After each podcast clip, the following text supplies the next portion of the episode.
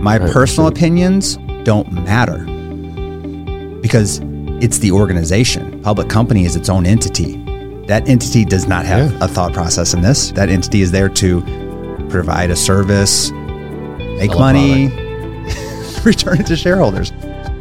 On this episode of A Call to Leadership, we continue our conversation moving into the realm of Disney, their decisions around their stockholders, their decisions around their customers, and their employees. If you haven't listened to the first installment of this three part series, I encourage you to go back to episode 49, which is part one, and listen in and carry this conversation forward as we equip you to serve, to aim for greatness in your own leadership of an irresistible offer of a life. I can't wait for you to join us. I'm Dr. Nate Salah, and this is a call to leadership.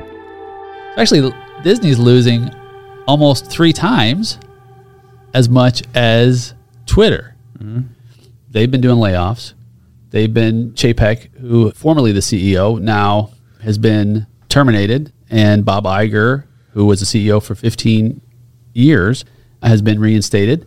Iger had no desire to go back to Disney. In fact, he was recently asked if he did. He said no, but he's being pulled in because he's probably one of the only people who can, Can at do this it. point, save Disney. Because Disney is stocks are way down. They're having to raise prices and they're hemorrhaging even more than Twitter. But you don't hear the same pushback on Disney. Nobody, probably most people don't even, haven't even heard about all the layoffs and all the issues, right? I mean, there's other issues, but you hear it with Musk.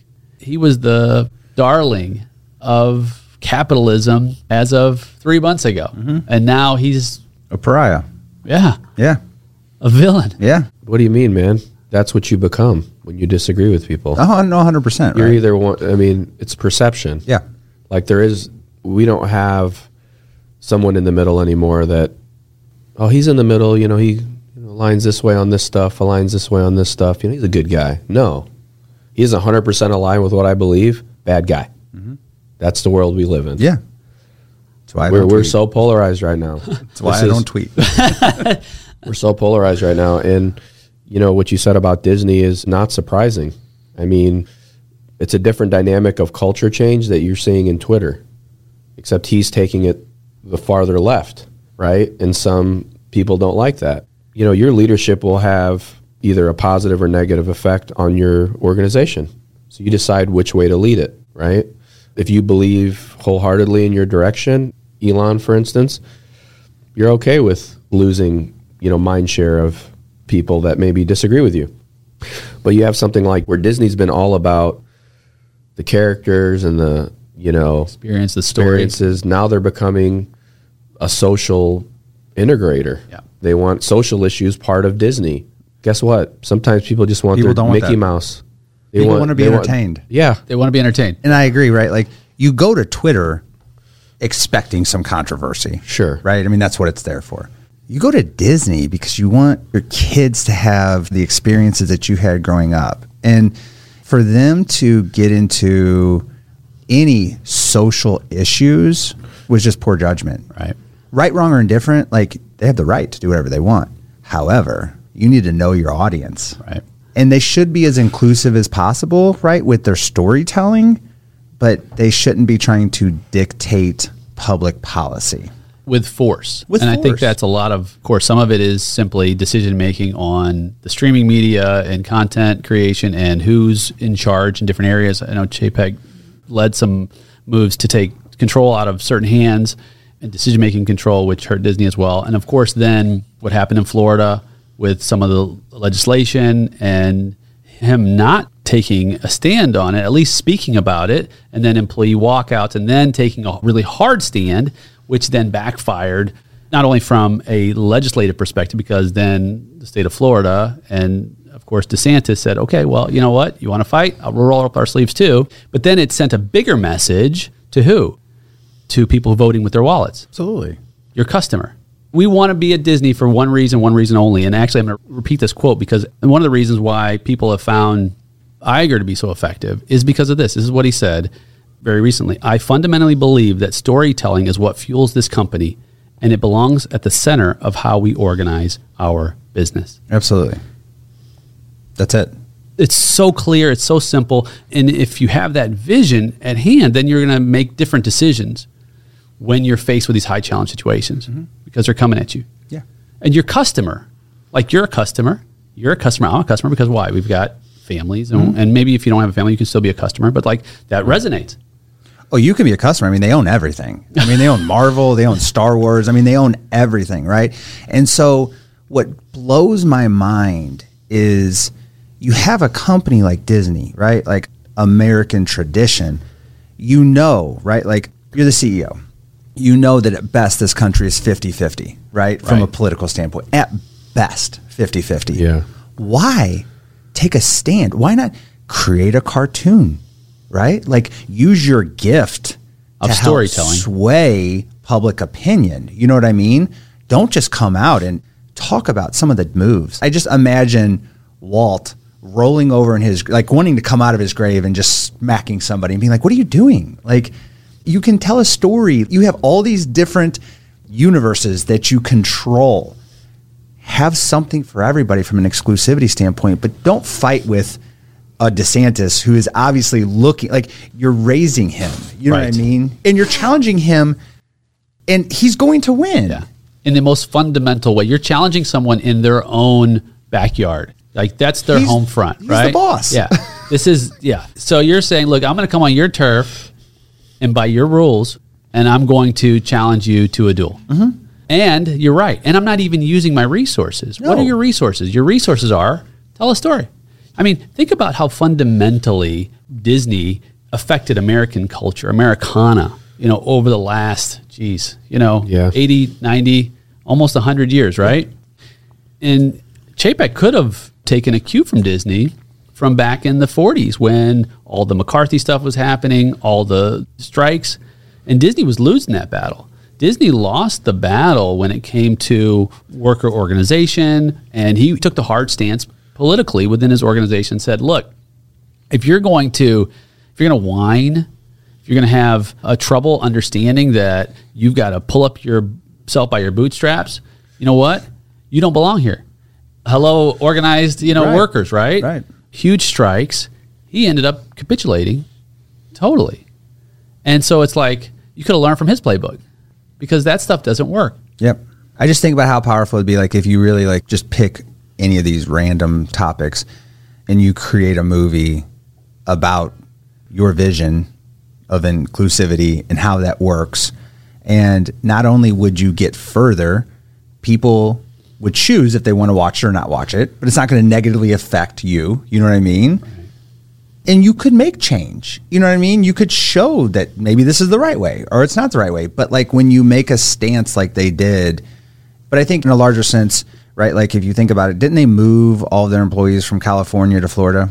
Very similar to what Musk is doing, right? Like you're going from an extremely liberal state to a very conservative state. Yeah. You know, it's different, right? And they should have thought about that beforehand as well. Like, we're not thinking proactively we're thinking reactively you know what you're talking about is the move you know moving because i'm being proactive because i see a better future and i know that i can take my people that this is like leadership 101 but the other side is just being reactive and being reactive is it's necessary in sometimes but man you've really just got to step back because with all of the pieces that chapek had to work with i mean it was a recipe for disaster for him it really was and you look at somebody an Iger, which is completely sort of the antithesis in some ways, and his vision is so far in the future. Like, okay, what steps do I have to take today because this is the future state that I want people to buy into later? Then you're not. Then you know when your people walk out because maybe you didn't speak. What your response can be then is, look, look, I made a mistake. I should have at least made a statement about how I feel about this, not the Disney organization. Guess why? Because you're not the Disney organization. And as soon as you make that stance, and Sam, I know you got a lot to say about this, you're right. But 50% of your customer base is like, you know, maybe this isn't the company I want to support. right? I got one statement to apply to that. Michael Jordan said famously, conservatives buy Jordans too. What do you think that means? He's basically saying that I will not get into this political, social issues because my customers are not just on the left and right. Smart. Smart, right? Smart. Some people have actually came down on him because he's such a the figure, probably the greatest athlete ever, arguably. Mm-hmm. Get involved in social issues and political issues, and that was his statement. So, I think that Disney probably should have took the same route, 100% agree. and I think most large organizations like Disney should take that same approach because you're alienating a group of your customers by approaching these issues. And I guess that's the next question. Does that even belong in industry, in I- commerce? So I look at it this way, right? Like a public company, a public CEO, number one responsibility is to maximize shareholder value. Right? Right. I mean, that's right that's, Friedman. that's it. That's your job, right? Anytime you're doing anything that you're making a stance on something, you're going to upset a large portion of the population, which in turn is going to hurt your ability to maximize shareholders' return. So if I'm the CEO, I'm Jordan. I'm not stepping my foot into anything. And there will be inevitably blowback because I don't say anything, but that blowback is less than if I do say something. I'm with you 100%. My I personal opinions don't matter because it's the organization, right? Public company is its own entity. That entity does not have Yeah. a thought process in this. You know what I mean? That entity is there to provide a service, make Sell money, product. Yeah. return it to shareholders. Conservatives buy Jordans. 100% they do. I mean, it's so simple. And it's like, could you apply that now? I mean, where companies are choosing to get social and, you know, get involved in social issues, I think it's just muddy. That's the thing. There's no- it's a there's no- zero sum game. You cannot win. And if I'm going into a fight that I cannot win, I'm not going into that fight. Sun Tzu, right out of it. Yeah. Because if you know that this fight will lead me to reduce my shareholder value, then don't have it. I mean, but it's tough because people want to get involved. You know, they want to share their opinion. Plus, I mean, there's other things like what's happening with this massive FTX, you know, scandal, fraud, right? And then, of course, the, the Bernie Madoff, I think they called him. The Mini, Bernie Mini Madoff, Madoff. of crypto. Mini Madoff. Mini Madoff. I don't not- even. it's not is a that- good is that title. mini Madoff. I don't even know if it's mini because I think it's more than Madoff. Yeah. Yeah. It's fluff. Three point It was all- billion dollars. It was all fluff. It was, it Three was there. Three point one billion dollars, and you don't have a balance sheet. Man, when Warren Buffett said, I will write, if you gave me 1% of all the crypto, Mm-hmm. or you gave me 100% of all the crypto, I wouldn't give you $1. dollar." I mean, the GOAT said it like, Mm-hmm. what was that, a year ago or something like that? Like, I'm not, by no means, I'm not a professional, but someone I admire says that, like, and I respect him. Mm-hmm. It's like, that's it. Then you see something like this happen, and you're like, is this real? Right. Like, is this what he was talking about? Right. Like, I don't know. I mean, this we can we can go down a real deep. No, this is a hole, deep right? hole, Right. but- but, like- but I mean, like at the end of the day, like no money is real. You know what I mean? Like is it unless it's gold. But it's not backed by anything. Well, neither is neither is the U.S. dollar. Besides just the United States saying, "Oh, Yeah, we, we stopped will, we, in it, we will." yeah, by- yeah. I mean, like years. once we left the gold standard, it's just zeros on a spreadsheet, right? I mean, like that's really what it is. But like the deficit. It's or not even real. I mean, even it's not even real. It entire just keeps stock going market. up, and it's Right. like, oh, look, that's just a print big more number. money. You know what I mean? Like just make more of it. But I mean, if you look at it, right, we are in a time. There's always been fraudsters. You know what I mean? But we are in a time where I think people are looking to be quote unquote saved. Right? They're looking for this. They they have this savior hero complex, and they want to put it on. You know, Elizabeth Holmes. Right? I've been in the lab industry for years, and like the stuff that she was saying she could do, like we would laugh about it. We'd be like, "There's no way that this is real. There's no way. But she has two presidents that back her. She has generals on her board. She raises $948 billion. She's on Time Magazine. SBF, he's on, you know, Time Magazine. Like the media people, like we anoint these people because of what they say. And nobody like lifts the hood and just says, what's going on underneath there? You know what I mean? Like nobody does their diligence at all. Yeah, and that's I mean now you see it plastered, of course, all over conservative media where Senator was blowing uh, SBF a kiss and different. So this is back to some of the uh, conversations around like the decisions we make and the alignments we make outside of our direct purview of what we're doing as an organization to increase shareholder value. Plus, I mean, the whole fraud piece, it's nothing new, but man, it really is a conversation to have around what we're taking as fact and where's the real data.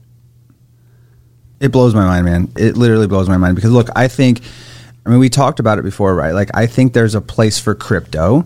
I think there's a place for the metaverse, right? I think there's a place for all of this, but it's almost also becoming a political stance, Right. right? Like everything in the world is becoming so politicized where if one person likes it, I'm automatically not going to like it because they're a Democrat. And if a Democrat likes it, know.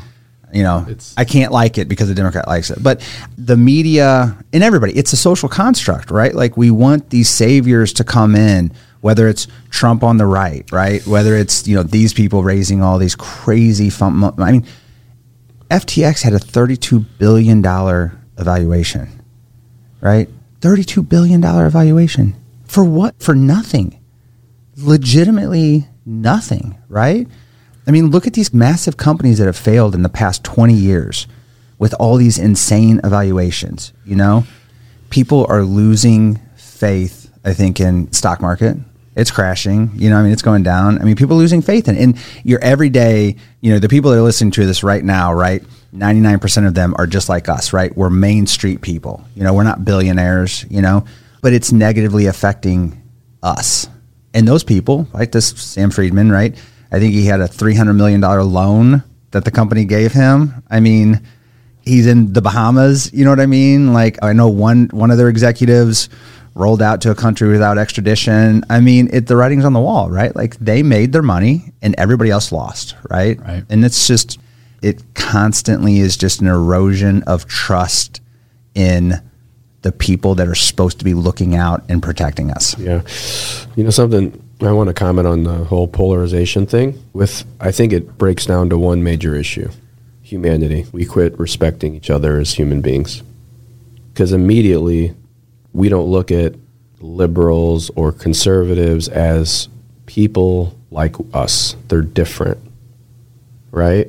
We can disagree and I can still love the human being, mm-hmm. right? Because let's say, okay, you come from a place I disagree, but whatever your values are, they're genuine in the fact that you believe that they are right for you, right? Mm-hmm. What immediately happens is when someone disagrees with us, they are no longer looked at as a human being, and what I see on social media as people and humans like we are, right? It's like these figures, these people become less than human because Yeah. they disagree with us. It's the new racism. It's a new racism. And you know what? That creates a polarization that gives platforms to people who like to play to each side of mm-hmm. the house. And we're just in this huge cycle, social media feeding into it. I honestly believe that, and this is kind of my initiative to kind of approach these things, is to just be more understanding of people with different views. And not that I feel like I'm that guy because I respect everybody's views and I don't look people differently if they disagree with me. But I think that there's a lot of people who don't. No, I agree. And it's just like automatically, oh, you're liberal and you're this and you love Biden and you love, all, you know, But isn't it people too? Like I don't. Yeah, the Yeah. media is responding to people. It's like blood sport, and I don't think it's changed. I mean, it maybe look different today than it did two thousand years ago in the Roman era when the gladiators and people were being thrown, in, you know, into these arenas to be eaten alive by animals because our society gravitates toward the conflict. Mm-hmm. It gravitates toward the division. And we were talking about this off air, Travis, earlier about you know just basic human dignity, mm-hmm. respect. Like, how do we integrate that back into you know what society deems is is actually noteworthy and newsworthy? It's a big question you ask, Sam, because that's really the polarization is what's fueling people's desire to tune in. Mm-hmm. there's pure hate on each side. Yeah. I mean, let's simplify it. I see it. Mm-hmm. I mean, I've experienced it. It makes you not want to be a part of either side. To be Agreed. honest with you. Agreed. You know what I mean? And that's where I think the growth is. That's where I think the healing is. Yeah. But unfortunately, it's not the majority. You know, everybody. But you know what? Neither side can win without getting that group of people, Exactly. right? Exactly. And that's how it will start to change, right? Like because liberal, conservative, Democrat, Republican, whatever, like nobody can win unless they get this middle ground, right? The- that the can sway point. either way, right? And then, you know, I'll stop again on the political bandwagon, but like the next two years, right? No, don't do that. You're doing good. Re- Republican. House, Democratic Senate, nothing's going to get done. So for the next two years, right, like our society is going to be stagnant. And at some point, right, people are not going to accept that anymore. Right. You know, like at some point, it's not going to be acceptable. Identity politics aren't working. And you know, I don't know who it's going to be, right? But hopefully there's some politician out there, a group of them that are just like, you know what? We're here for the American people. They need a vision, right? I would Yeah. love to hear the vision. We What- have bad leadership. We have terrible Period. leadership. Let's. I'm going to overly simplify this. Leadership matters. Leadership matters. My opinion, bad leadership now. You know, we had bad leadership in the past, right? But it takes a lot for people to accept that maybe decisions they made were not the best ones. Right. Well, this is good. Let's talk about it. You know, we've only talked a lot about business, but politics and business go hand in hand. Politics and business do go hand in hand, and there is so much that goes into the relationship between politics and business in the different spheres that we operate in. And yes, another cliffhanger. So listen in to the next episode, episode 55, in just one week. If you don't want to wait, you don't have to. Every Wednesday, we do a long form interview with an expert in a different area of leadership. Every Friday, solo Friday, it's just you and me in the trenches, focusing on one tool for your leadership tool belt. Why? So that you can aim for greatness, that you can thrive, that you can create an irresistible offer of a life, a masterpiece for your own life and the lives of others around you. I can't wait for you to join us. I'm Dr. Nate Salah, and this is a call to leadership.